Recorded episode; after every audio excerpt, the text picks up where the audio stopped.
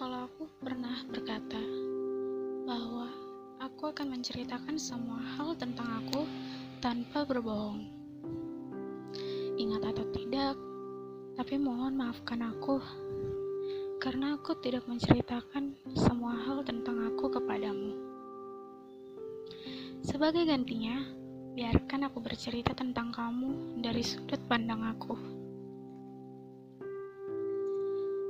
Kamu itu seperti pelangi, warna-warni menggambarkan keceriaanmu. Terkadang juga seperti hujan yang tiba-tiba muncul dengan kesedihan. Tak apa sesekali merasa jatuh seperti hujan, tapi ingat, cahaya itu ada karena redup. Gak nyambung ya? ya maaf deh, aku gak pandai mengutarakan rasa bikin-bikin tulisan. bingung banget. Aku bingung ya, kenapa orang-orang yang deket sama kamu itu betah. Padahal kamu itu suka gak jelas.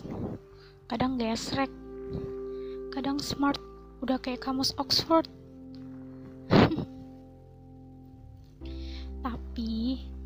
Di situlah sisi unikmu.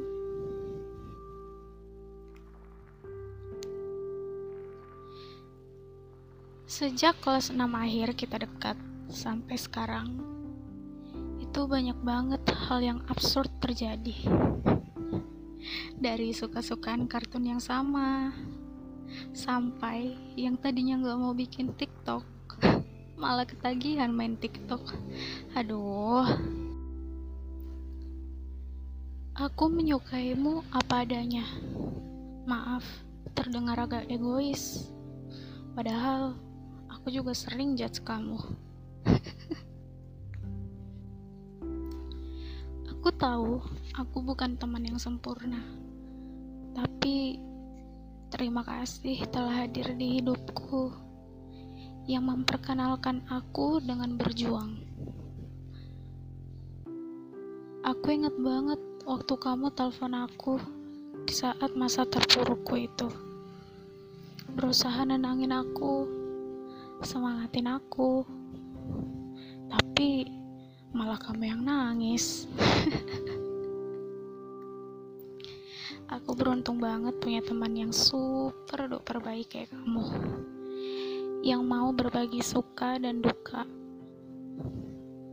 yang tidak peduli seburuk apa aku tapi kamu selalu meyakinkanku kalau diriku yang apa adanya ini adalah yang terbaik.